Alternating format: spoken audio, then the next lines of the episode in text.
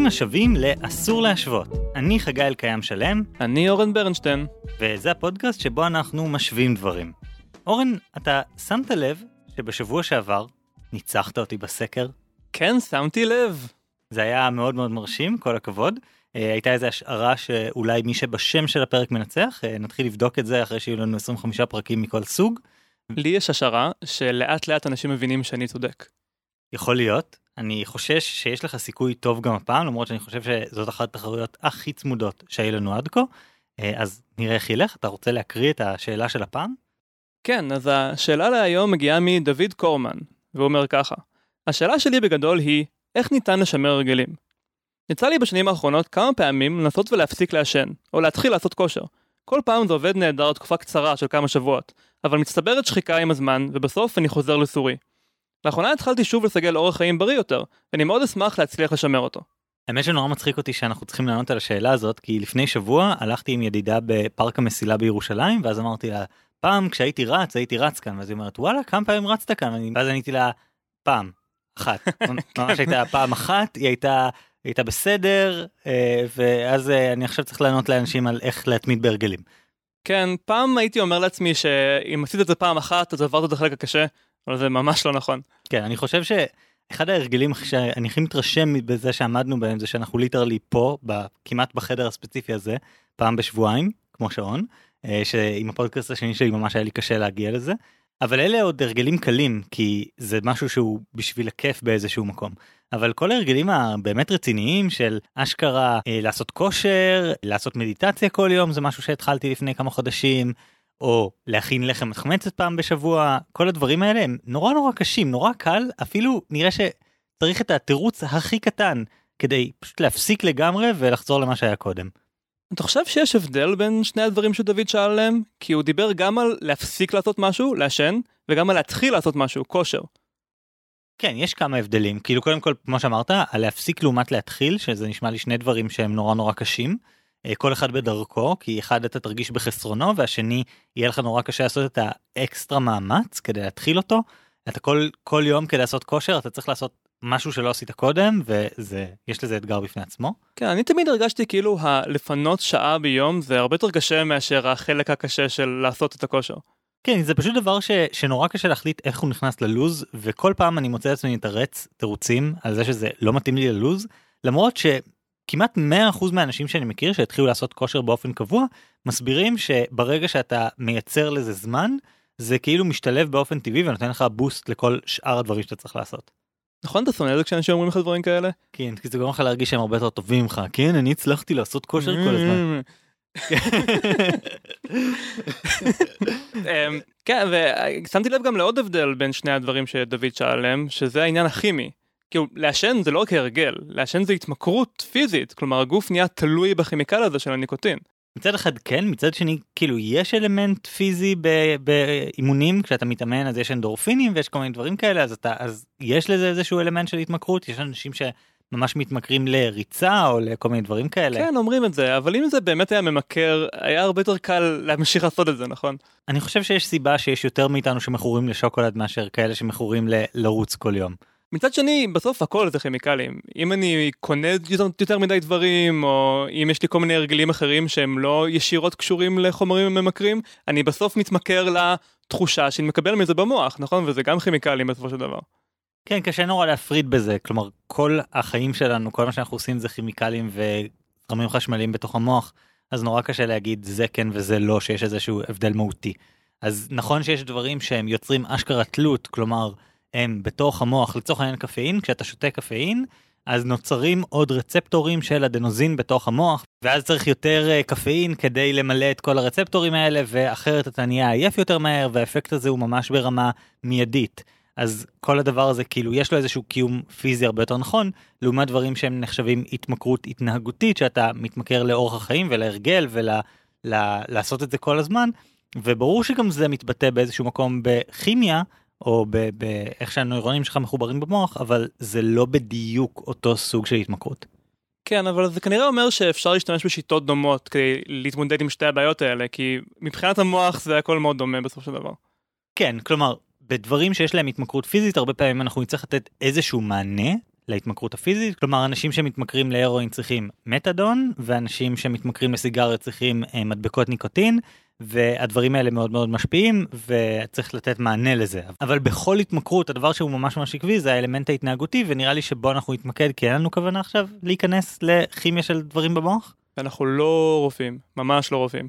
כן, אז אנחנו נתמקד בדברים שאשכרה אפשר לעשות, של ממש פתרונות אה, התנהגותיים נקרא לזה, שאפשר ליישם לנו בחיי היום יום כדי לשנות התנהגויות. וחשוב לומר שיש פה גם עוד עניין שאנחנו אמנם מדברים על חיי יום יום, הדברים, הרגלים בחיים שלנו, אבל הדברים האלה נכונים למלא מלא מקרים אחרים, נגיד הרגלים ארגוניים.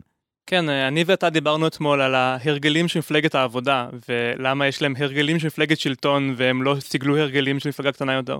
כן, ואז בעצם נוצר איזשהו מצב שלכולם יש איזושהי התנהגות מקובלת ואיזושהי התנהלות שהיא ממש ב-DNA שלהם, ההתנהלות הזאת של לנסות תמיד להדיח את מי שבראש, גם אם זה בתא סטודנטים קטן באוניברסיטה וגם אם זה במפלגה כולה, והם מצפים מכל ראש מפלגה להיות מועמד לראשות ממשלה גם כשזה לא ריאלי, וכל הדברים האלה נורא קשה להיפטר מהם. הרגלים ארגוניים באיזשהו מקום הם הרבה יותר קשים לשנות מאשר הרגלים אישיים. כן, ארגון זה, זה קצת כמו חיה, אבל חיה בת על מוות שיכולה לסחוב את הדברים שעבדו בשבילה לפני 200 שנה.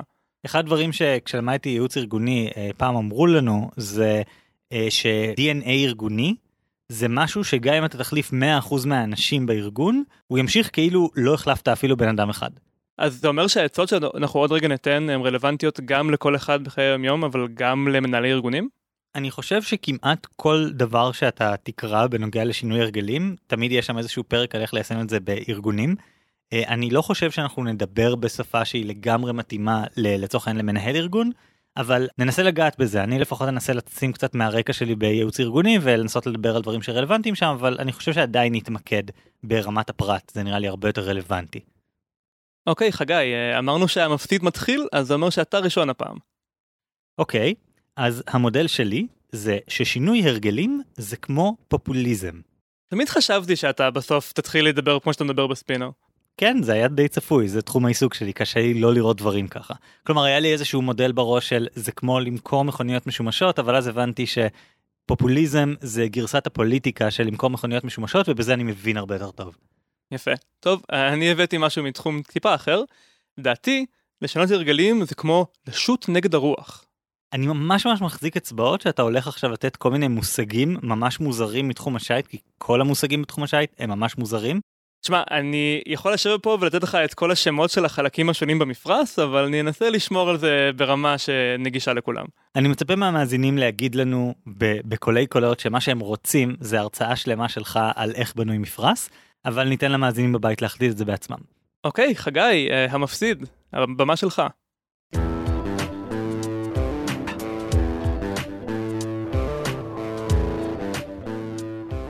אז דוד, תקשיב, הבעיה העיקרית שלך היא הסיפור שאתה מספר לעצמך כשאתה מנסה לאמץ לעצמך הרגל חדש. אתה יודע מה הבעיה בלהפסיק לעשן אם התירוץ שלך הוא שאתה רוצה להפסיק לעשן כדי להרוויח עוד כמה שנות חיים או בריאות יותר טובה בגיל 50-60, עוד 20-30 שנה?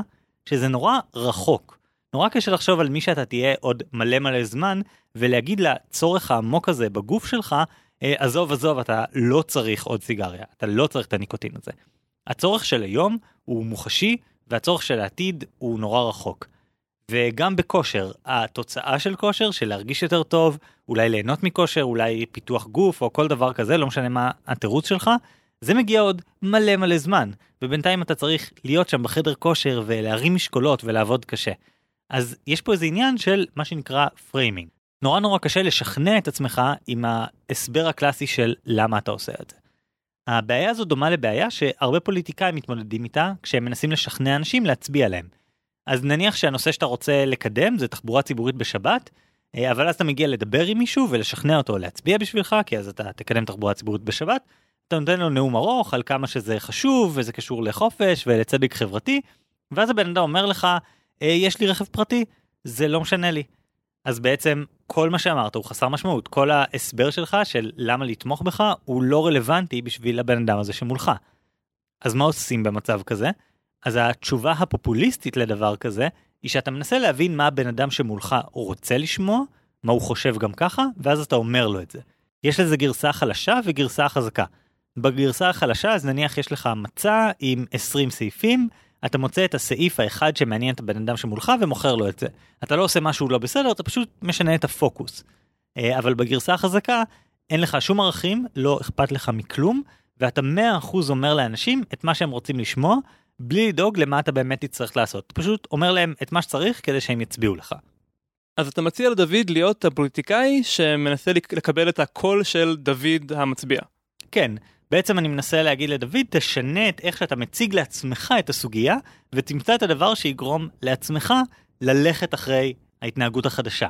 לפרסם לעצמך fake news, אה, למנוע מעצמך להגיע לקלפי. אם היה לי נמשל טוב לדברים האלה, אז כן, לגמרי. אני, אבל שנייה לפני זה אני רוצה לתת דוגמאות ממש קונקרטיות של איך עושים את זה בצורה הכי קיצונית. אז נראה לי שהדוגמה הכי קלאסית ל- לאיך עושים את זה, זה קיימברידג' אנליטיקה, זה סיפור ענקי שיצא בבחירות 2016 בארצות הברית. עכשיו, יש הרבה אה, הגזמות בסיפור הזה. הסיפור המפורסם זה שקיימברידג' אנליטיקה זאת חברה שמהלייקים שלכם בפייסבוק יודעת לבנות לכם פרופיל אישיות ממש ממש מדויק, ואז להתאים לכם מסרים בהתאם לפרופיל אישיות הזה. אז נגיד אם אתם נוירוטים אז, או חרדתיים, אז היא יודעת לשלוח לכם מסרים מפחידים כי אתם מונעים מפחד, או כל מיני דברים כאלה. אז הסיפור uh, המפורסם הוא שהם עזרו לטראמפ להיבחר, נכון? כן, הם התפרסמו בגלל הקמפיין שלהם uh, עם דונלד טראמפ, אבל הפרסום הזה הוא הגזמה, הוא כמו כל מקרה שבו מישהו שהיה בקמפיין של מישהו מנצח, uh, אחר כך מספר סיפורים דרמטיים על איך הוא ניצח, זה ממש ממש נפוץ. Uh, האמת היא שמה שהם עשו הרבה פחות דרמטי מזה, כן יש בעיה עם מה שהם עשו uh, מאוד גדולה, שהם אספו פרטים על עשרות מיליוני או אפילו מעל 100 מיליון משתמשי פייסבוק, פרטים אישיים שהם לא היו אמורים לאסוף, זה הדבר הנכון. מה שלא נכון זה שהם ידעו לבנות מזה פרופיל פסיכולוגי. מה שהם בעצם כן עשו זה משהו די בסיסי. תדמיין שיש לך רשימה של אנשים בארצות הברית ואז אתה יודע שהנה רשימת שמות כל האנשים האלה הם חברים ב-NRA, איגוד הרובעים האמריקאי, אנשים שיש להם כלי נשק.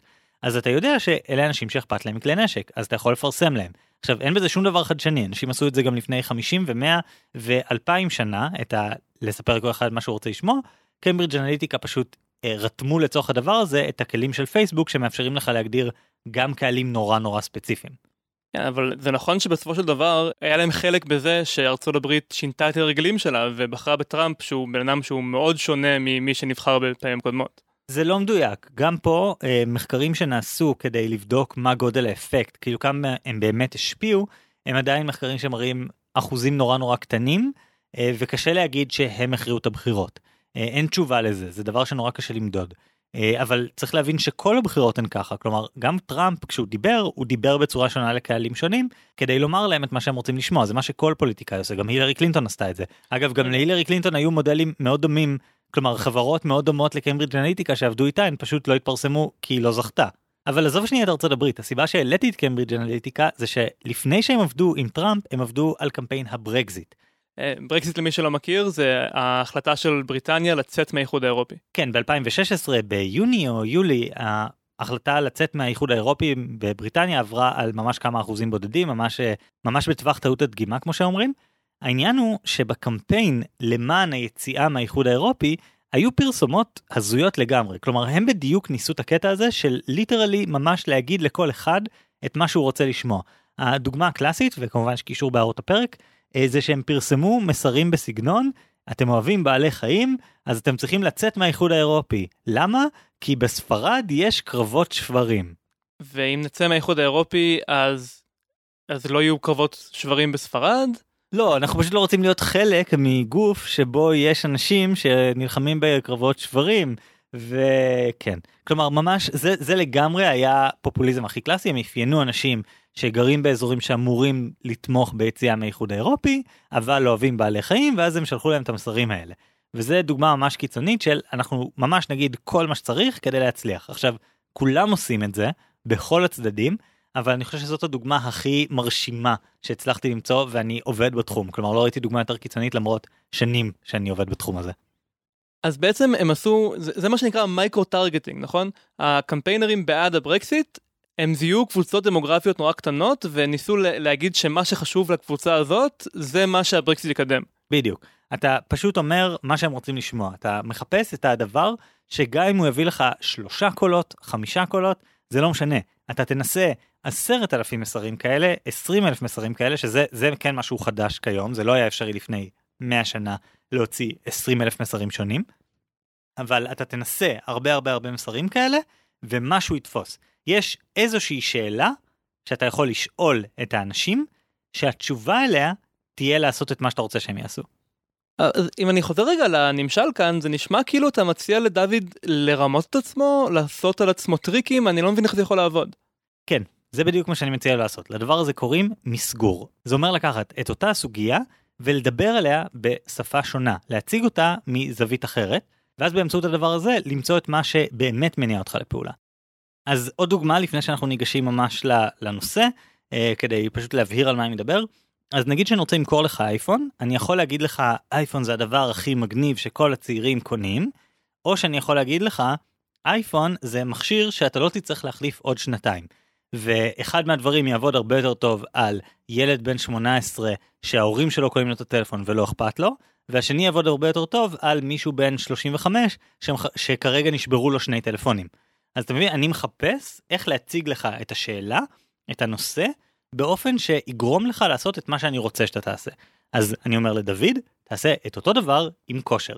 אני, אני עדיין לא רואה איך הוא יכול לעשות את זה לעצמו. הוא יודע טוב מאוד מה הוא מנסה למכור כאן, אני לא מבין איך הוא יכול להציג את זה בדרכים שונות, הוא, כי הוא הוא, הוא, הוא שם.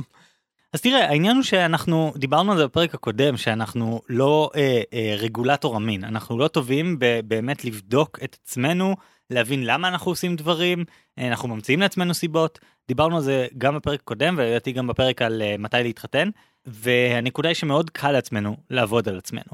אתה פשוט יכול להסביר לעצמך, ממש אפילו להגיד לעצמך, סיבה אחרת ללמה אתה עושה את הדברים. למשל בלהפסיק לעשן. אני יכול להמשיך להגיד לעצמי שבגיל 60 זה יהיה ממש רעיון רע אה, להמשיך לעשן, כי אז אה, כשאני אגיע לגיל הזה אני ארגיש לא טוב, אני אהיה חולה, כל מיני דברים כאלה, אבל זה נורא רחוק, זה לא מוחשי, וגם מחקרים רואים שזה לא מאוד טוב בלגרום לאנשים להפסיק לעשן. אתה יודע מה כן עבד בקמפיינים של הפסקת עישון? מה? להציג לאנשים תמונות של איך אה, לעשן פוגע לך בשיניים. למה? כי גילו שאנשים מעשנים כי זה סקסי, אז אמרו לאנשים, אוקיי, בואו נראה לכם שזה לא סקסי. כי כשאתה מעשן, אז יש לך קמטים בפנים, והשיניים שלך נעשות צהובות, והפה שלך מסריח, וכל מיני דברים כאלה שהם פשוט מגעילים. אז הם אמרו, בואו לא נתמקד בדברים שלא משפיעים על אנשים, בואו נמצא משהו יותר מיידי. אז אותו דבר, אתה יכול לעשות את זה לעצמך. כל פעם שאתה מחזיק סיגריה, אתה יכול להגיד לעצמך, כן, מותר לי לעשן, אבל כל פעם שאני מביא סיגריה לפה, אני צריך לספר לעצמי בקול, כן, השיניים שלך הולכות להיראות מגעיל. אנשים בשעתיים הקרובות לא ירצו להתקרב אליך. ואז אתה תספר לעצמך את הדבר הזה, ואז אתה תשנה עבור עצמך את המשמעות של עישון הסיגריה. מה שאתה אומר הוא מעניין, אבל אתה לא חושב שאתה קצת מחליף סוג אחד של משמעת עצמית קשה בסוג אחר של משמעת עצמית קשה? במקום להיות ממושמע לא לעשן, עכשיו צריך להיות ממושמע להגיד לעצמי משהו שאני לא רוצה לשמוע כל פעם. נכון, אבל זה הרבה יותר קל. המשמעת העצמית של להגיד לעצמך היא משמעת עצמית הרבה יותר פשוטה. נגיד אחד מהדברים שעבדו באיזושהי תוכנית אה, דיאטות שאני לא זוכר את השם שלה אנחנו בטח נשים קישור בהערות הפרק זה שאמרו לאנשים אה, פשוט תרשמו מה אתם אוכלים כל פעם. אתם יכולים לאכול מה שאתם רוצים אבל תרשמו ואז פתאום הם התחילו לשים לב שבשעה 10 הם אוכלים חטיף כמעט כל יום ואז הם קלטו את זה ואז אנשים בעצמם בלי שאף אחד יגיד להם אמרו אה אז אני אקח איתי תפוח לעבודה או משהו כזה ואני אוכל אותו בשעה 10. ואז מה שקרה זה שבגלל ההרגל החדש הזה שהם פיתחו אז הם לא היו צריכים להגיד לעצמם אל תאכל עכשיו עוגיה אלא בגלל שהם היו צריכים לרשום לעצמם מה הם אוכלים הם אמרו טוב אני מעדיף לרשום עכשיו תפוח ולא עוגיה כי לא נעים לי מ... לא יודע, בן אדם שאני אראה לו את זה אחר כך, ואז היה להם יותר קל לשנות את ההרגל. ההרגל של לכתוב הוא קל, ההרגל של לא לאכול עוגיה הוא קשה. אז בדוגמה הזו של השומרי משקל אתה בעצם אומר שהם סוג של הפכו את זה למשחק ושהם רצו לנצח בו נכון הם, המשחק הוא לכתוב את הדברים הכי שווים על הדף. בדיוק כדי שהכי פחות ירדו עליך אחר כך. זה מה שנקרא גיימיפיקציה זה ניסיון לייצר משחק מהתהליך שאתה רוצה לקדם אז למשל לתת לאנשים נקודות וירטואליות או אמיתיות או מה שאתה רוצה כשהם לומדים, כשהם אה, עושים את המשימות שלהם או כל מיני דברים כאלה. אני יודע שעליי זה נורא נורא עובד. היום בבוקר ראיתי שאני כבר ברצף של 61 יום ברצף של מדיטציות. אתה יודע למה אני ברצף של 61 יום של מדיטציות? כי זה נורא טוב ובריא? כי הוא סופר לי. כי יש ממש uh, uh, achievements בתוך האפליקציה של המדיטציות שהיא אמרה לי כל הכבוד הגעת לחמישה ימים עשרה ימים 15 ימים, 30 יום. אחרי שעברתי את ה-30 יום, ה-achievement הבא היה ב-60 יום. ואז הבנתי שאני נכנס עכשיו לחודש מאוד מאוד אינטנסיבי, וזה הגיע למצב שבאיזשהו יום, ב-11 וחצי בלילה, אני בערב משחקי לוח עם חברים, ואז אני אומר, רגע, אני צריך לצאת הצידה ולעשות מדיטציה כדי לסמן וי על היום. אני לא עושה את זה בשביל המדיטציה, אני עושה את זה כדי להשלים מטרה אחרת, ומעצם זה שמצאתי לעצמי איזשהו תירוץ אחר, סיבה אחרת לעשות את זה, סיבה שעובדת עליי ממש טוב כי כמו כל בן אדם בעולם אני אוהב לראות מספרים עולים, אז זה גורם לי לעשות את הדבר שיותר קשה לי לעשות. כן, אבל חגי, יש כאן סוד אפל, ונראה לי שהמאזינים כבר עלו על זה. אפשר להגיד שעשית, או לכתוב שלא אכלת עוגיה, לא חייבים ממש לעשות את הפעולה שאתה מת... מתעד. אבל רוב האנשים לא יעשו את זה. כלומר, אתה לפעמים תרמה, לצורך העניין, אם יש לך אה, תוכנת ניהול משימות, ואתה צריך לעשות 10 משימות ביום, והגעת לתשע, אז אתה תסמן את העשירית, או אם הגעת לשמונה, אתה תסמן את השתיים האחרונות. אבל זה יביא אותך לשמונה, כלומר זה יביא אותך ליחסית מקום גבוה, ואתה יכול לדרוש מעצמך יותר כדי להעלות את הביצועים שלך. אתה, אנשים מרמים, אבל הם לא מרמים מקצה לקצה בצורה דרסטית, הם מרמים בעיגול פינות, ועם זה אנחנו יכולים להתמודד. אם לצורך העניין דוד יעשן במקום 20 סיגריות ביום, או במקום 10 סיגריות ביום, רק אחת כשהוא מגניב אותה בשעה מאוחרת בלילה כפרס על זה שהוא לא ישן כל היום, אז זה כבר טוב. זה לא להיות uh, קיצוני ולהגיד יאללה, להפסיק כל uh, טורקי, זה גם אם הורדת לסיגריה אחת ביום, עשית שיפור דרסטי, עשית 95% מהדרך ללהפסיק. תראה, חגי, יש לי בעיה עם מה שאתה אומר. אתה מדבר על דוד כאילו הוא חי באיזה ריק, וכל רגע הוא יכול להחליט אם עכשיו בא לו לעשן או לא לעשן, וזה לגמרי תלוי רק בו. אבל לדוד יש כבר חיים, והחיים האלה נבנו סביב הרגלים שיש לו, הם נבנו סביב זה שהוא מעשן, ושהוא לא מוציא ארבע שעות מהשבוע שלו בשביל כושר. אם הוא נמצא בעבודה, נניח שעובד במשרד, יכול להיות שלצאת להפסקת סיגריה זו ההפסקה היחידה שיש לו ביום. זה לא כל כך קל, זה לא עניין של להגיד, אה, אני יודע שזה רע אז אני אפסיק. יש לו דפוסים שבונים אותו לקראת זה בלי שהוא בכלל החליט מראש מה הוא רוצה לעשות. אבל הדוגמה הזאת בדיוק מוכיחה את מה שאמרתי. זה אומר שהמשמעות של סיגריה עבור דוד, לפי מה שאתה אומר, זה ההפסקה. ואז זה אומר, אוקיי, אני יכול לפרק בין הדברים האלה, אני יכול לפרק בין המשמעות לפעולה. אני יכול למצוא דבר אחר שייתן לי הפסקה. אני יכול להסכים עם חבר במשרד שאנחנו יוצאים להפסקת קפה של שמונה דקות פעם בשעה. ואז יש לך פה גם את, לקחת את המשמעות של הפסקת הסיגריה, של ההפוגה, אולי האירוע החברתי, והפרדת אותה מהעישון עצמו, זה דבר אחד. והדבר השני שעשית, הוספת משמעויות חיוביות ללא לעשן. אתה לא מעשן כדי לעמוד בציפיות של החבר שעוזר לך להפסיק לעשן. ובעצם זה בדיוק מוכיח את הנקודה שלי, תשנה את המשמעות של הפעולה עבורך, תפריד בין מה המשמעות האמיתית, הסיבה האמיתית שאתה עושה את מה שאתה עושה, לבין הפעולה עצמה, ואז אתה תוכל באמת לשנות את ההתנהגות ולסגל הרגל אחר במקום זה. אתה מדבר על משמעות, אני מדבר על משהו הרבה יותר uh, קשור לברזלים, מה שנקרא, לעובדות הפשוטות. אם, אם ניקח את הדוגמה השנייה של דוד, של כושר, אולי כדי להגיע לחדר כושר הוא צריך לצאת מהבית בשבע, אולי האוטובוס מגיע בשמונה. כלומר, יש כאן דברים פיזיים שכופים עליו באיזשהו מקום, או לפחות עוזרים לו מאוד להמשיך עם החיים שהוא בנה לעצמו. החיים שהוא בנה לעצמו הם חיים שמותאמים לסביבה שהוא נמצא בה. אי אפשר שרירותית לשנות את זה ולצפות שזה עדיין יתאים לסביבה הזאת. כן, אבל תמיד יש דברים כאלה בחיים, כאילו חיים זה חיים, אין מה לעשות, לשנות הרגלים זה קשה, אנחנו יודעים שזה דבר קשה, דוד לא סתם שאל אותנו את השאלה הזאת. אני אומר, אה, תיתן לעצמך יותר דלק להתמודד עם האתגרים האלה. כשתהיה לך משמעות אחרת ללמה אתה לא מעשן, או למה אתה הולך לעשות כושר, כשהמשמעות של לעשות כושר זה זאת הדרך שלי להוכיח לאשתי שאני אוהב אותו או משהו כזה, אז יהיה לך הרבה יותר קל להתמודד עם התסכול הזה של האוטובוס לא מגיע או משהו כזה. תראה, אנשים גרועים בלאלף את עצמם, את זה אנחנו יודעים. אתה יודע מי אנחנו טובים בלאלף? כלבים. בני אדם ממש טובים בלאלף כלבים.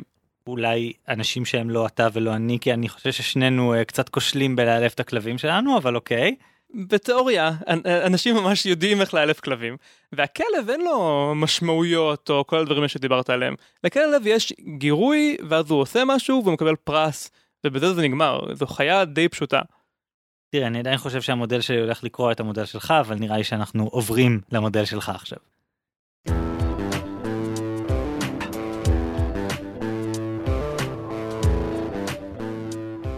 דוד, המוח שלנו הוא דבר מסובך. מאוד קשה לדעת מה קורה שם בפנים, ועוד יותר קשה לשנות את מה שקורה. אז ההמלצה שלי אליך היא, אל תנסה. אני לא חושב שזה חכם להחליף בעיה יחסית פשוטה ומובנת, נניח להפסיק לעשן, בבעיה מסובכת ומעורפלת, נניח להבין את המניעים שלנו לפעולה ולשנות אותם. לדעתי, צריך לקחת את מי שאנחנו כדבר נתון, את הדחפים, הנטיות והרגלים שלנו, ולבנות מסביב לזה פתרון שייתן את התוצאות שאנחנו מחפשים. אז דוד, תדמיין שאתה מלאך, ואתה רוצה להפליג נגד הרוח. אורן, אני, אני אעצור אותך פה שנייה, כי אתה לרגע נשמע שאתה הולך לכיוון שיכול להישמע כמו חכם עתיק על פסגת הר שעפים מסביבו שכפים, ואני גם אשים את הסאונד הזה ברקע, אבל אני רוצה שתיכנס לתוך זה עוד יותר, אל תסביר את זה בצורה דידקטית. תסביר את זה בצורה חכמה ועתיקה ומוקפת שכפים. אוקיי, אני, אני אלטף את הזקן שלי ואני אעשה את זה מחדש. דוד, תאר לעצמך מלאך שמפליג בסירת מפרש קטנה. היעד שלו נמצא הרחק מעבר לאופק. הגלים גועשים, והרוח נגדו.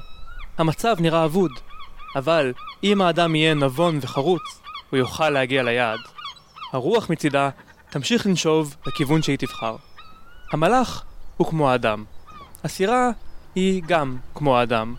הרוח, גם הרוח היא כמו האדם. בעצם כל הסיפור הזה מתרחש בתוך הראש של האדם. אוקיי, ת, תמשיך.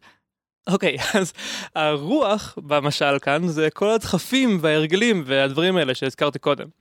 את הנטיות שלנו להתנהגויות מסוימות אי אפשר לשנות, או לפחות לא ברור איך משנים. והן גם הפכפכות, כמו הרוח. המלאך, במשל, הוא הרצון שלך לשנות את ההתנהגות שלך. והסירה היא החיים שאתה מנווט בתוך התנאים שנוצרים על ידי הרוח. אז איך בעצם מתקדמים נגד הרוח?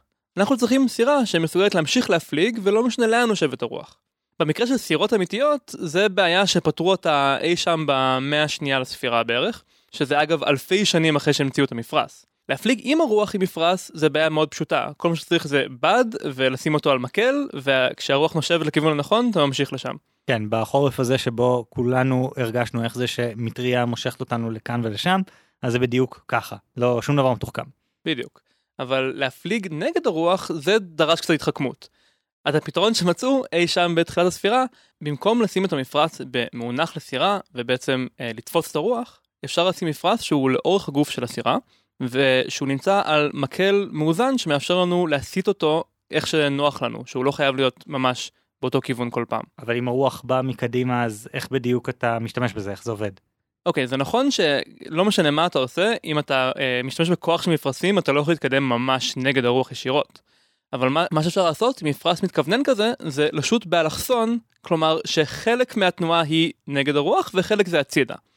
אז אחרי שעושים את זה, כל מה שצריך לעשות זה להחליף מאלכסון ימינה לאלכסון שמאלה וחוזר חלילה.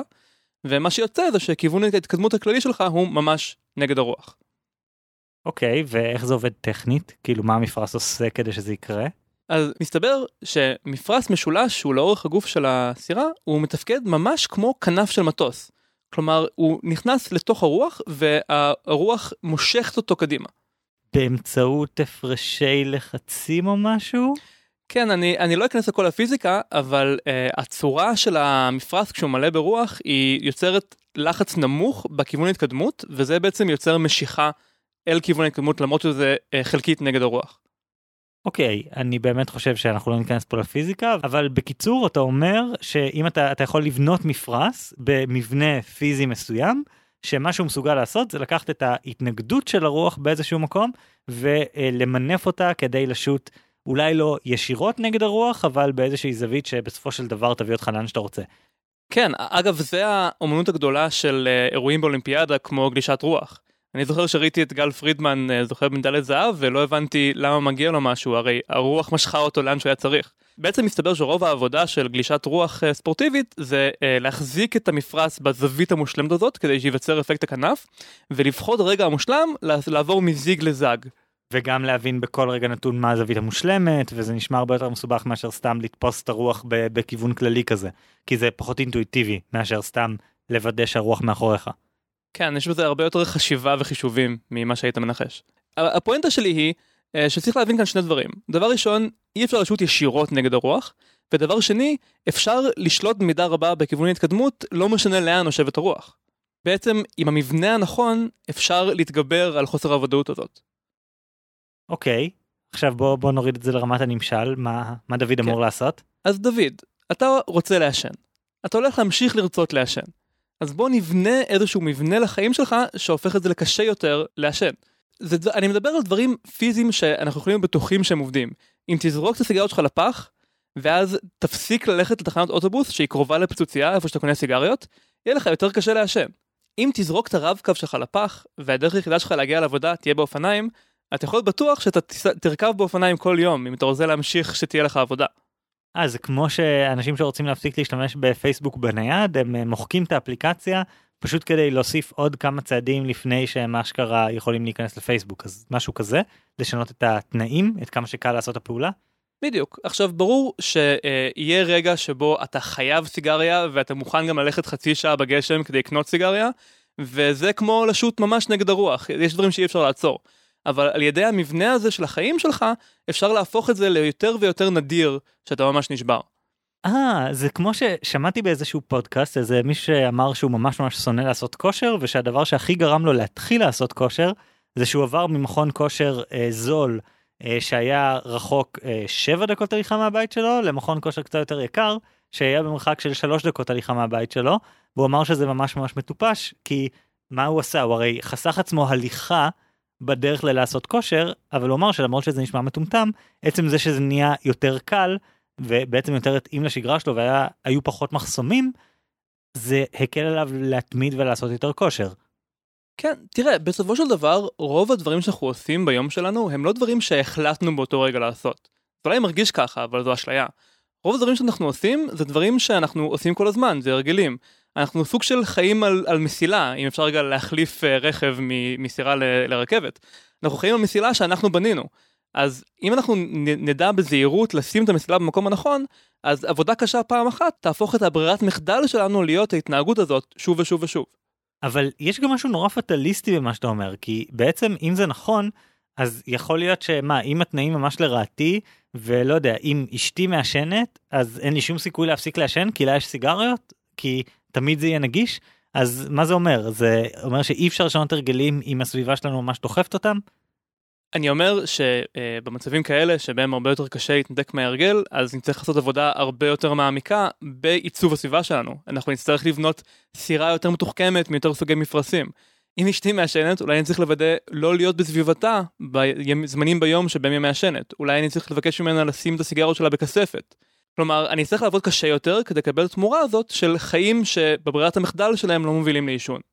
אבל הנקודה היא שמה שבאמת יכול לעזור לך אם גם אשתך מעשנת או משהו כזה זה לשנות את המשמעות. כי אתה בהרבה מקרים כשהסביבה שלך נורא נורא קשה ולפעמים פשוט אי אפשר לשנות את הסביבה שלך אז הדרך באמת באמת לשנות התנהגות זה לייצר מוטיבציה לייצר איזשהו משהו שתוכל להשתמש בו גם כשהסביבה לא עוזרת. הרי אם אתה רוצה להפסיק לעשן או להפסיק לשתות אלכוהול או להפסיק אה, לעשן אה, מריחואנה או כל דבר כזה אז תמיד יהיו פיתויים.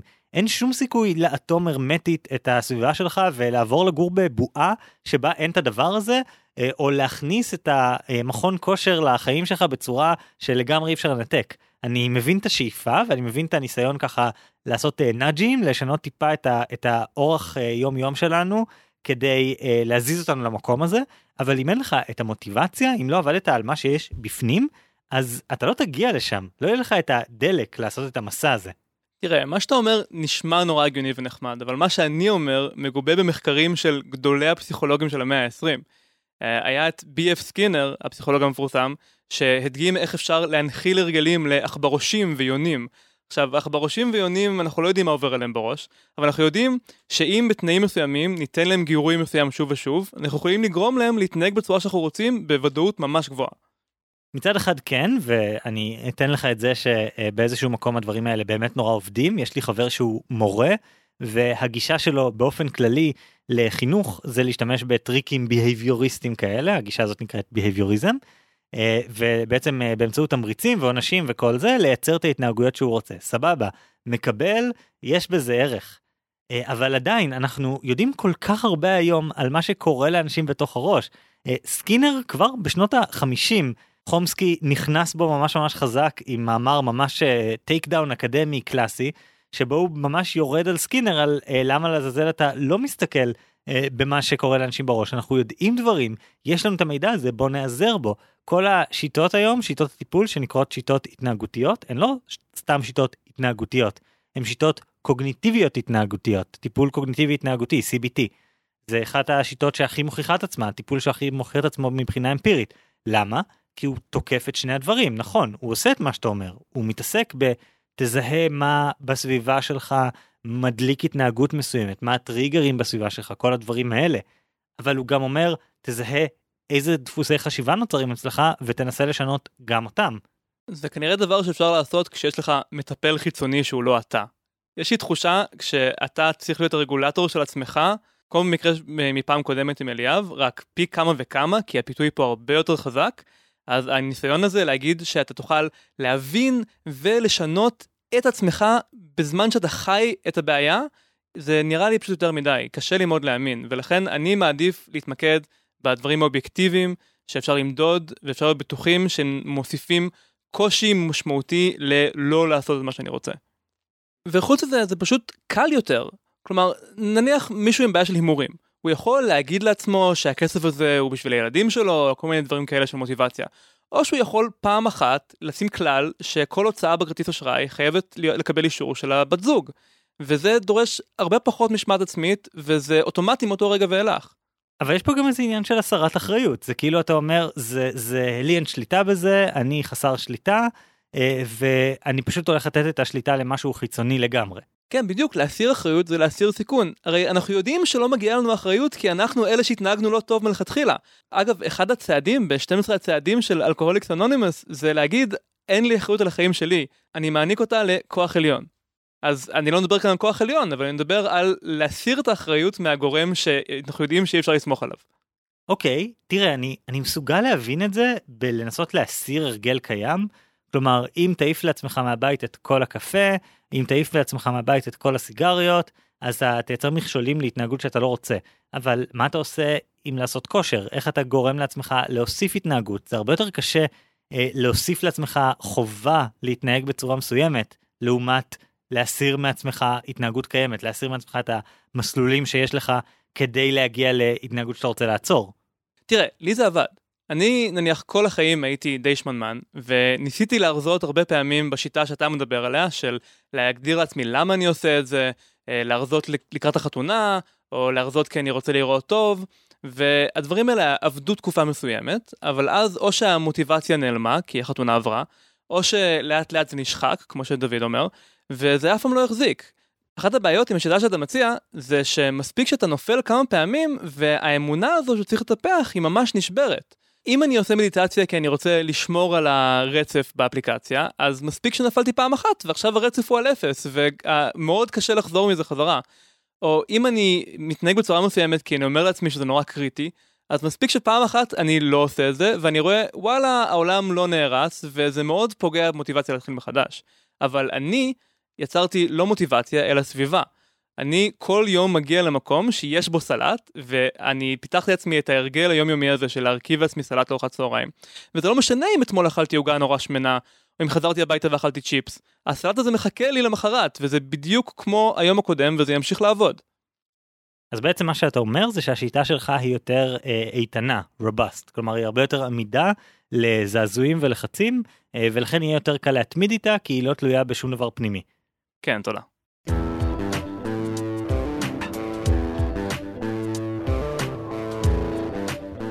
טוב, לפני שאנחנו נציג את uh, טיעוני הסיום שלנו, רציתי לומר שקיבלנו כמה פניות מכל מיני מאזינים שהזמינו ממש הרצאות שלנו בנושא הזה, uh, לבוא אליהם עד הבית או למשרד uh, ולהציג את התפיסות שלנו ולהשוות לדברים uh, משונים יותר או משונים פחות. כן, אז אנחנו ממש נשמח לבוא גם לארגון שלכם, אה, לעשות הרצאה שמבוססת על אחד הפרקים שלנו, או על כל נושא אחר בעצם שמעניין אתכם, לעשות מולכם השוואה בשידור חי. אז uh, יש טופס גוגל בהערות הפרק ובעמוד הפייסבוק שלנו אפשר גם פשוט לשלוח לנו הודעה וממש נשמח לבוא. Uh, אז יאללה טיעוני סיכום. אורן אני רוצה להקריא לך ציטוט מתוך מסכת סנהדרין קה. לעולם יעסוק אדם בתורה ובמצוות אפילו שלא לשמה, שמתוך שלא לשמה בא לשמה. ומה הפירוש? הפירוש הוא דיסוננס קוגניטיבי. דיסוננס קוגניטיבי זה מה שקורה לך בראש שכשאתה פועל בצורה מסוימת הרבה זמן באופן שאולי סותר את האמונות שלך או את תפיסת העולם שלך והנטייה הטבעית של בני אדם במצב כזה זה לשנות את תפיסת העולם שלהם כדי להתאים להתנהגות שלהם, כי ההתנהגות זה דבר יותר חזק עבורנו. אז הנקודה שלי היא שמה שאתה אומר לא סותר את מה שאני אומר, הוא משפר אותו, הוא מתחבר אליו, יש פה סינרגיה. כי מה שאתה אומר זה שאתה תייצר לעצמך איזשהו אילוץ חיצוני שיגרום לך להתנהג אחרת. ואני אומר שהסיבה שמה שאתה מציע הוא רעיון טוב, זה שבסופו של דבר האילוץ החיצוני יגרום לך להתחיל לספר לעצמך כל מיני סיפורים על זה שאתה בעצם מאמין בזה. אתה אולי אין לך רב-קו ולכן אתה הולך ברגל, אבל אתה תספר לעצמך שאתה הולך ברגל כי אתה אוהב ללכת ברגל.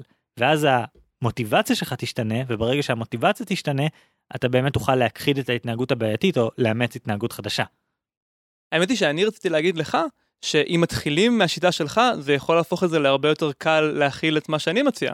כלומר, אם אתה באמת, יש לך איזושהי סיבה קונקרטית להפסיק לעשן, אז יהיה לך יותר קל לעשות את הפעולה הזו של לזרוק את הסיגריות, או להחליף את התחנת אוטובוס כדי לא להיות ליד החנות.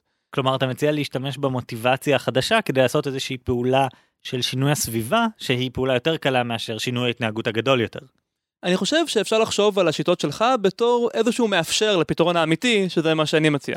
כלומר, תתחיל עם איזשהו ספין שידרבן אותך, שזה דבר שהוא עובד רק לטווח הקצר, אבל תנצל את הפרץ אנרגיה הזה כדי ליצור מחדש את החיים בצורה שתאפשר את ההתמדה. ואני אומר, תנצל את הסביבה שלך כדי לייצר איזשהו אילוץ חיצוני שישנה לך את האמונות הפנימיות, שזה החלק החשוב שיאפשר לך להתמיד לאורך זמן. Uh, יפה, אז כנראה שזה מה שאנחנו נשאל השבוע את המאזינים שלנו. מאיפה בעצם כדאי להתחיל? האם צריך לעשות לעצמך קצת ספין כדי לעשות את השינוי האמיתי, שזה השינוי להרגלים ולסביבה? או שעדיף לשנות את הסביבה כדי לייצר את השינוי האמיתי בתוך המוטיבציות ותפיסות העולם שלנו. יש עוד משהו אחד שאני רוצה להזכיר שלא דיברנו עליו קודם, וזה העובדה שדוד מנסה לשנות כמה הרגלים בו זמנית. הוא דיבר גם על להפסיק לעשן, גם על כושר, ומין קיבלתי תחושה שהוא חושב על עוד כמה דברים. וזה שהרגע היה 1 בינואר, קצת גורם לחשוב שהוא עושה קצת אה, חושבים לקראת השנה החדשה. כן, יש פה איזה בעיה. Uh, לעשות את שני הדברים ביחד, כלומר בו זמנית לנסות גם להפסיק לעשן וגם להתחיל לעשות כושר, או כל שילוב אחר של שינוי הרגלים שמנסים לעשות, זה ממש קשה. Uh, יש איזה עיקרון שמדבר על זה שכוח הרצון שלנו הוא כמו שריר. כשאנחנו מעייפים את כוח הרצון שלנו, כשאנחנו משתמשים בהרבה כוח רצון, אז קשה לנו להשתמש בו שוב. אה, כמו שאחרי ריצה אנחנו עייפים. אז נראה לי שחשוב לשים לב, אם אתם מנסים לשנות הרגלים בכל דרך שהיא, אז ממש כל המחקרים מראים אה, שאם אתם מפזרים את עצמכם על יותר מדי דברים, הסיכוי שלכם להתמיד הרבה יותר קטן. כן, אבל מה שמגניב זה שכוח הרצון הוא שריר לא רק בזה שהוא מתעייף, אלא גם בזה שאפשר לחזק אותו ולאמן אותו. אז אם דווקא הולכים על הדברים אחד אחד, אז הניסיון והיכולות שצברת יהפכו את השינוי הבא להרבה יותר קל בעצם. בדיוק. אז שימו לב לדבר הזה, שימו לב שאתם לא מנסים לעשות יותר מדי, שימו לב שכוח הרצון הוא באמת כמו שריר. אני חושב שזה נכון בשני המקרים שלנו. הסיכוי שאתם תשברו גם את המגבלות הסביבתיות שהצבתם לעצמכם, או שהמוטיבציה שלכם פשוט לא תספיק אם תנסו לעשות יותר מדי דברים במקביל, זה סיכוי נורא גבוה. תנסו לעשות דבר אחד, שינוי אחד, ואז יהיה לכם הרבה יותר סיכוי להצליח. אוקיי, okay, אז uh, עד כאן היום, תודה שהאזנתם, מקווים לראותכם בסקר. Uh, אני הייתי אורן ברנשטיין. אני חגי אלקיים שלם. ונתראה בפעם הבאה עם השוואות חדשות.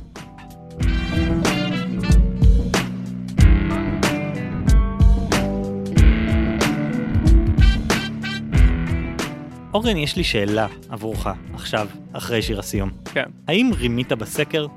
כמובן שלא. כי יש שם סך הכל 101% מצביעים, אורן. תראה, אני חושב שאם היה לי יתרון לא הוגן, זה מה שאוריאל סינגר העיר בתגובות בפייסבוק, שעד כה מי שהמודל שלו הופיע בשם של הפרק הוא זה שניצח. אז אתה אומר שאתה הולך לנצח גם הפעם, כי המודל שלך הוא בשם של הפרק. מתחילים ממודל שהוא מתאים לשם של פרק, וכל השאר פשוט זורם משם. אוקיי, אז אה, נראה, אתה קיבלת אני רואה 73 אחוז, זה לא הניצחון הכי חד צדדי שלנו, אבל ניצחון מאוד מאוד uh, מרשים. אני נותן את כל הקרדיט לחוכמה ולתבונה שלי.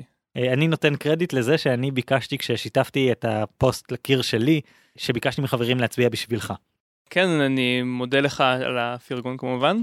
מה שהיה עוד יותר מעניין זה התגובות של שאנשים הגיבו בפייסבוק. למשל מאיר נדר שכתב, לדעתי העצה של אורן תאפשר להצליח מבחן, העצה של חגי תאפשר למי שעשה מבחן טוב מאוד לעשות מבחן מצוין. יש בזה משהו, כלומר אם אתה מגיע לגמרי בלי ידע או בלי הכנה מספקת, אז אתה הרבה יותר תתקשה לתקן את עצמך במעבר על החומר מחדש כי אתה לא יודע אז בעצם להכין את עצמך זה דרך להביא את עצמך למינימום הנדרש כדי שהביקורת העצמית תעבוד ביקורת עצמית עובדת רק אם יש לך את היכולות באופן בסיסי. כן אז אני מניח שכל מאזין יכול להחליט אם הוא באזור הזה של הלא מספיק טוב ובאזור של uh, רוצה להגיע מטוב מאוד למצוין. כן תגובה אחרת שקיבלנו שקיבלנו גם מעידן זק גם מגיל רן וגם מיעקב דנישבסקי זה שטעינו במטלת וייסון במטלה עם הקלפים מאוד מאוד מביך אבל כן טעינו במטלה הזאת. מה שעשינו זה שדיברנו על זה שבמטלת וייסון אני רק אזכיר יש ארבעה קלפים קלף אחד שכתוב עליו שלוש אחד שכתוב עליו שמונה אחד שהוא בצבע אדום ואחד שהוא בצבע חום אה, ואז דיברנו על זה שכדי לבדוק האם הכלל שמאחורי הספרה שמונה מופיע אה, צבע אדום אז אמרנו שכדי לעשות לבדוק את הכלל הזה צריך להפוך את הספרה שמונה ואת הקלף האדום זה כמובן לא נכון. כן, צריך להפוך את הספרה 8 ואת הקלף החום, כי אם מאחורי החום יש מספר זוגי, זה שובר את הכלל, אבל לא משנה מה יש מאחורי הקלף האדום, לא נאמר שום דבר על מה קורה מאחורי מספרים אי זוגיים, אז זה בכל מקרה יהיה חוקי. זה רק מוכיח עד כמה החשיבה הזאת היא לא טבעית, שגם כשאתה מנסה להסביר את זה לאנשים נורא קל להתבלבל. ראיתי את זה עם הרבה משחקים לוגיים מהסוג הזה, שמי שמסביר אותם הרבה פעמים אה, יכול להתבלבל בעצמו. זה אז אני אגן על עצמנו בזה שזה לא נדיר. כן, אבל, אבל כמובן שזה לא תירוץ ואנחנו מתנצלים ואנחנו ניזהר יותר בעתיד. כן. התגובה הבאה שהייתה נורא מעניינת, אה, תגובה של אסף נודלר, שהאמת נותן לנו הרבה תגובות מאוד טובות להרבה פרקים. אה, הוא דיבר על זה שאפשר לחשוב על כל מיני שיטות ללמוד את החומר מכמה כיוונים שונים, ונתן את הדוגמה שאם לומדים מבחן, למבחן בהיסטוריה, פעם אחת ללמוד את האירועים בסדר כרונולוגי, פעם אחת אה, נוספת ללמוד אותם לפי גיאוגרפיה, כלומר לפי איפה הם התרחשו, ונגיד פעם שלישית ללמוד לפי סוגי מאורעות, אה, קרבות, הסכמים, רצח, אה, כל דבר כזה שקורה בהיסטוריה. כן, זה, זה עיקרון ידוע שאם ניגשים לחומר מכיוונים שונים זה סוג של מפעיל מערכות שונות במוח או סוגי זיכרון שונים וזה מחזק אחד את השני. כן, הדרך הכי נפוצה שעושים את זה זה מה שנקרא multimodal learning שהרעיון הוא אל תלמד את החומר מזוויות שונות על החומר עצמו אלא יותר יותר מכיוון אה, באמצעים חושיים שונים כלומר לא רק לקרוא אותו אלא גם לשמוע גם אה, לא יודע לראות סרטון גם לשחק משחק גם אה, להעביר הרצאה ולכתוב בעצמך כל אחד מהדברים האלה נותן לך עוד אה, גישה לחומר ואז בעצם נותן לך להגיע אליו בעוד דרכים ולעגן אותו יותר חזק בהתנהגות. שזה קצת כמו המשל שלך עם העץ שהרבה ענפים מתחברים לכל פיסת אינפורמציה אז זה עוד דרך לייצר עוד חיבורים. בדיוק ובשיטה שאסף מציע אתה מייצר את החיבורים בין חלקים שונים של אותו החומר כלומר שני הדברים האלה קשורים כי הם קרו באותו זמן ושני הדברים ההם קשורים כי שניהם קרבות ושני הדברים ההם קשורים כי הם קרו באותו מקום. ואז בעצם יש יותר חיבורים והסיכוי שאתה תזכור הוא יותר גדול אז עצה מעולה של אסף. Uh, עוד תגובה אחת מעניינת של שחר הלוי, הוא כותב, אני חושב שפספסתם הרבה מהפן הפסיכולוגי של התמודדות עם חרדת בחינות, למידה במגוון דרכים בהתאמה לאנשים שונים, למידה בקבוצות וחיקוי של הרגלים שהוכיחו את עצמם אצל אחרים. עכשיו אלה הרבה נקודות טובות. כן אנחנו אף פעם לא נצליח לגעת בכל הדברים אני חושב שאתה יודע יש קורסים שלמים על איך ללמוד למבחנים שאני תוהה אם יש בסופם מבחן. אז אני מסכים אבל שים לב שיש גם נושאים שאנחנו מנסים לא לגעת בהם לצורך העניין התמודדות עם חרדת בחינות זה נושא ש... כלומר נכון שאני פסיכולוג אבל אני לא פסיכולוג קליני אני לא פסיכולוג מטפל אני לא רוצה להתחיל להיכנס לדברים כאלה ולתת עצות בתחומים שאתה צריך בהם סיוע יותר מקצועי אנחנו מנסים לגעת בדברים שיותר קל לנו לתת עצות בהם כי הם לא אה, רפואיים לא פסיכולוגיים אה, דברים כאלה. ובכל מקרה אנחנו ממש נהנים לראות את הדיונים האלה מתפתחים בפייסבוק ואנחנו נשמח שתאירו בעוד זוויות ותשפכו עוד כל מיני סוגים של אור על הנושאים שאנחנו מעלים. ודבר אחרון שאני רוצה לומר על הפרק הקודם שלנו זה שקיבלנו uh, צילום מסך מבן אדם באופן פרטי לא שאלתי אם מותר להגיד את השם שלו אז אני אשאיר את זה באופן אנונימי אבל הוא שלח לתלמידי המתמטיקה שהוא מלמד את הפרק שלנו כדי שילמדו איך ללמוד למבחן זה היה ממש ממש מרגש אפילו לראות את זה. כן יכול להיות שאנחנו ממש עוזרים לאנשים זה, זה כיף לראות. כן אני ממש מקווה שזה המצב ואנחנו מזכירים לכם תשלחו לנו שאלות זה המטרה שלנו היא באמת לעזור ולתת לכם הסתכלויות חדשות על איך עושים דברים. כן בהחלט אז uh, בואו נעבור עכשיו למה קראנו השבוע uh, חגי. וואי קראנו מלא השבוע זה נראה לי אחד השבועות האינטנסיביים בקריאה או לפחות שיש הרבה חומרים לא הכל קראתי השבוע אבל הרבה חומרים נכנסו פה. כן אני חושב שלדבר על uh, שיט והפלגה זה הכי רחוק שהגעתי מדברים שהכרתי מראש. כן כמה כמה מילים מוזרות היו בערך ויקיפדיה של sailing. כן, אני ממש הרגשתי כמו אליס מאליס בארץ המראה כשהיא ניסה לקרוא את השירי nonsense שיש בארץ מעבר למראה. Jabberwocky. Jabberwocky, תודה. אני אקריא משפט אחד, זה מהערך ויקיפדיה באנגלית על sailing.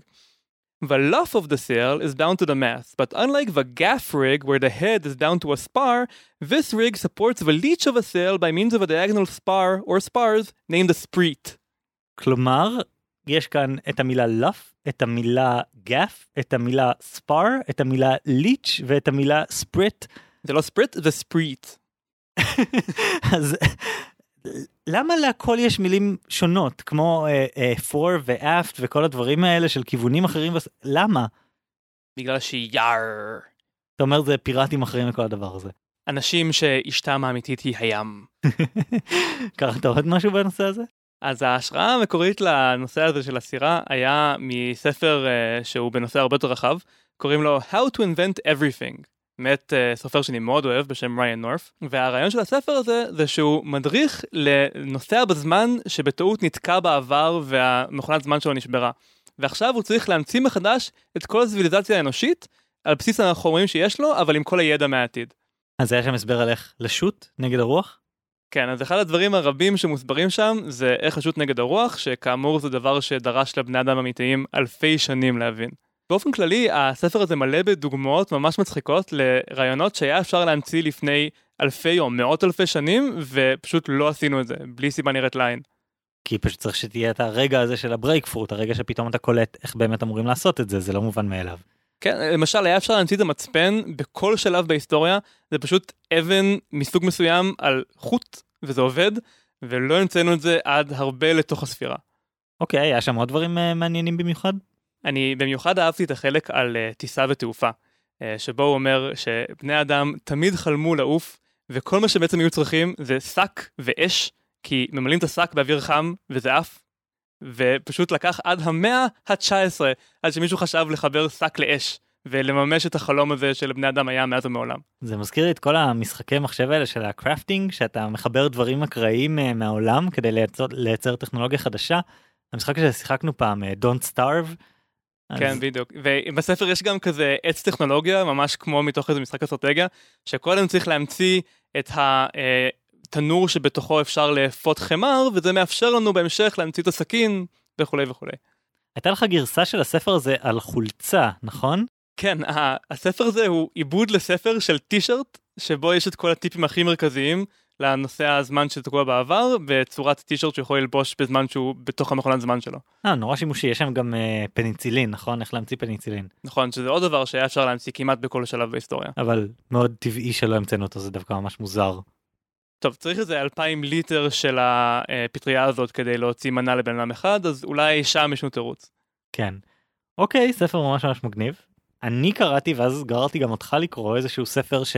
בערך כל בן אדם שמתעסק בהרגלים בעולם כנראה קרה, אה, שזה The Power of Habit של צ'ארלס דוהיג, שאני חושב באיזשהו מקום שזה ספר שיש בו אה, אה, לוז אה, אה, טוב, כי יש בו איזה אה, משהו מאוד מאוד מועיל, אבל הוא נופל במלכודת הכי קלאסית שיש של ספרי סלף הלפ וספרי פופולר סיינס, של המון המון סיפורים ומעט תוכן בתוך הדבר הזה. כלומר יש שם איזשהו עיקרון מעניין. של אה, הרגל מורכב מ-Q, איזשהו סימן בסביבה, craving, אני לא יודע אם זו המילה המתאימה זאת המילה שהוא משתמש בה, כלומר איזושהי תשוקה לדבר הזה, ו-reward, כלומר איזשהו פרס שאתה מקבל על ההתנהגות. וזו הסתכלות מעניינת, זו דרך טובה לחשוב על איך לייצר הרגלים, אבל בין זה לבין ספר של, לא יודע, 300-400 עמודים, נראה לי שיש פער די גדול. כן, אני לא יכול להגיד שאני מתחרט שקראתי, זה היה מאוד מעניין, אה, אבל הרגשתי כאילו הז'אנר הזה של העזרה העצמית, זה בדרך כלל לא מדעי מספיק כדי באמת ללמד אותך משהו, ומצד שני לא פרקטי מספיק כדי להיות ממש ספר הוראות, זה איפשהו שם באמצע. כן, אז יש, יש דברים שהוצאתי מהספר הזה שהיה מעניין לקרוא, אבל הייתי שמח לקבל את הספר הזה בצורה יותר מתומצתת, עם פחות אנקדוטות ויותר אה, אה, עקרונות מהותיים. Uh, במיוחד כי לפעמים בהרבה מהספרים האלה יש את התחושה שפשוט אמרו לסופר אתה צריך למלא כך וכך עמודים ואז הוא פשוט הוסיף עוד ועוד אנקדוטות גם כשהאנקדוטות האלה לא לגמרי התחברו לסיפור המהותי. איכשהו כל הספרי עזרה עצמית האלה מגיעים לנושא של שיווק. נראה לי שאנשי שיווק ממש צמאים לספרים שיגידו להם מה לעשות. כן, יש שם פרק שלם על איך לשווק מוזיקה ואיך לשווק אה, אה, מוצרי תינוקות ואיך כל מיני דברים כאלה. אה, אני בדרך כלל בדברים האלה מעדיף לקרוא ספרים שהם לא מתויגים כסלף הלפ אז נגיד בהקשר של הרגלים יש את הספר Hitmakers של דרק תומפסון שעוסק בהרבה מאותם הדברים של מה גורם לדברים להיות ממכרים וכל זה אה, אבל מזווית שהיא פחות אה, כך אה, תעשו ומדריך ואנקדוטות אלא קצת יותר להיכנס למדע של דברים ולכן אני מרגיש שהרבה יותר קל להסתמך עליו כי אני לא מרגיש שהוא כל עמוד ועמוד מנסה למכור לי משהו. ולגבי פופוליזם קראת משהו או שזה פשוט החיים שאתה חי? אז יש כמה דברים קודם כל כן אלה החיים שאני חי באיזשהו מקום אה, אבל הדברים המעניינים ביותר זה הדברים שהתעסקו באמת בקיימברידג' אנליטיקה ובכל השיטות האלה ש, שקיימברידג' אנליטיקה קשורה אליהם אז יש שני ספרים בעיקר ספר אחד שהוא ממש לא מדעי הוא נורא אנקדוטלי אבל נורא מעניין אני נורא אהבתי אותו uh, This is not propaganda של פיטר פומרנצב. עכשיו פומרנצב הוא בן להורים שברחו מברית המועצות ולכן יש לו כזה גישה מאוד אה, אה, איזה יופי מרגרט תאצ'ר ורונלד רייגן הצילו את העולם ואתה יודע גישה כזאת של יוצאי ברית המועצות מאוד מאוד נפוץ. אה, אז אז הוא מגיע עם קצת baggage לכל הסיפור הזה אבל הוא מציג תמונה מאוד מעניינת של איך בעצם אין אמת אחת כלומר זה הגישה שזאת התפיסה שהוא מצייר על רוסיה בספר הקודם שלו גם.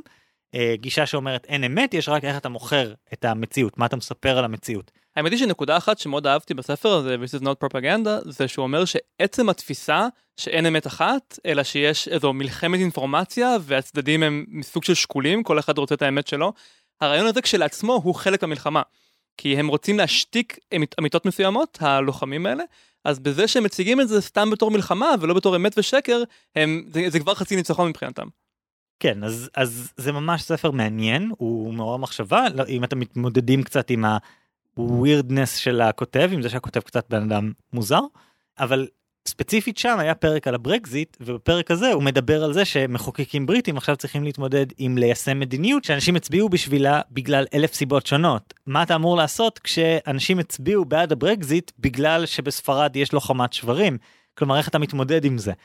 כן, הם הצביעו בעד הברקסיט כדי להסיר רגולציה, או בשביל להוסיף רגולציה, בשביל להתקרב ארצות הברית, או בשביל uh, להתקרב לסין.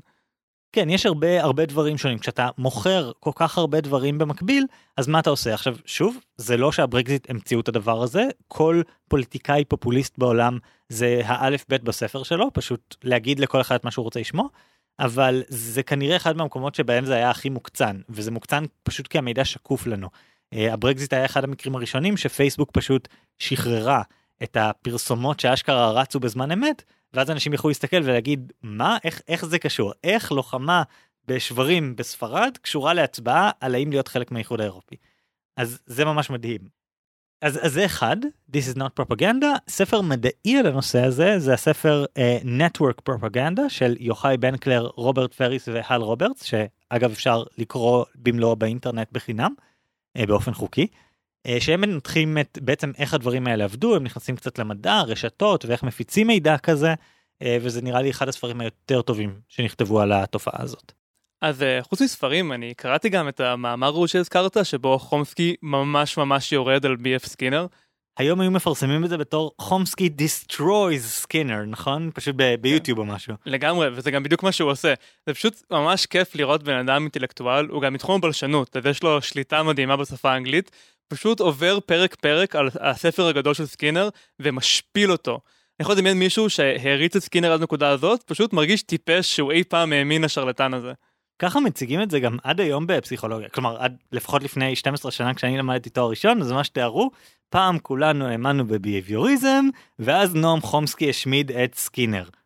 ומאז אנחנו כבר לא מאמינים בדברים האלה ואנחנו כולנו קוגניטיביים טובים עכשיו יכול להיות שזאת האוניברסיטה העברית שקצת רדיקלית בהקשר הזה אבל זה נורא מבדר לקרוא את המאמר הזה אחרי שלמדת, את ההיסטוריה בפרספקטיבה הזאת. זה כיף לדעת שיש אקשן ודרמה גם במאמרים אקדמיים ושיש קצת אישיות כי זה יכול להיות מאוד יבש אחרת.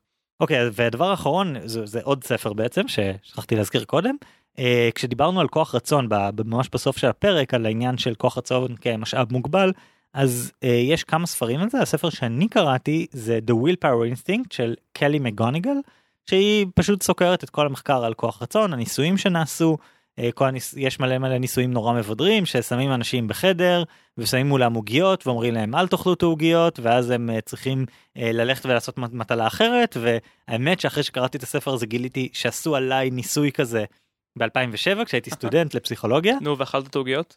לא, זה לא, היה, זה לא היה עם עוגיות, זה היה עם משהו אחר, אבל אני אחר כך גיליתי, רק כשקראתי את הספר, שזה לא סתם ששמו אותי בחדר עם ניסוי של 12 דקות של להסתכל על המסך בלי להסיר את העיניים, הם כנראה מנדדו כוח רצון, אז יכול להיות שהייתי בקבוצת ביקורת שלא נתנו לה אה, אתגר כוח רצון קודם כמו לא לאכול עוגיה. רגע, אז אתה ילד של מרשמלו אחד או של שני מרשמלו?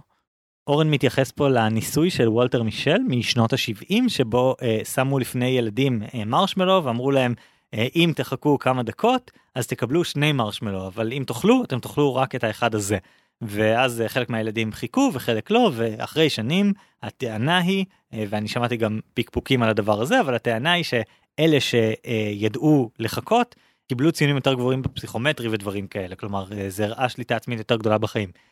כן אני תמיד רציתי שיעשו עליי את הניסוי הזה אבל עכשיו זה כבר לא יעבוד כי אני יודע איך זה עובד.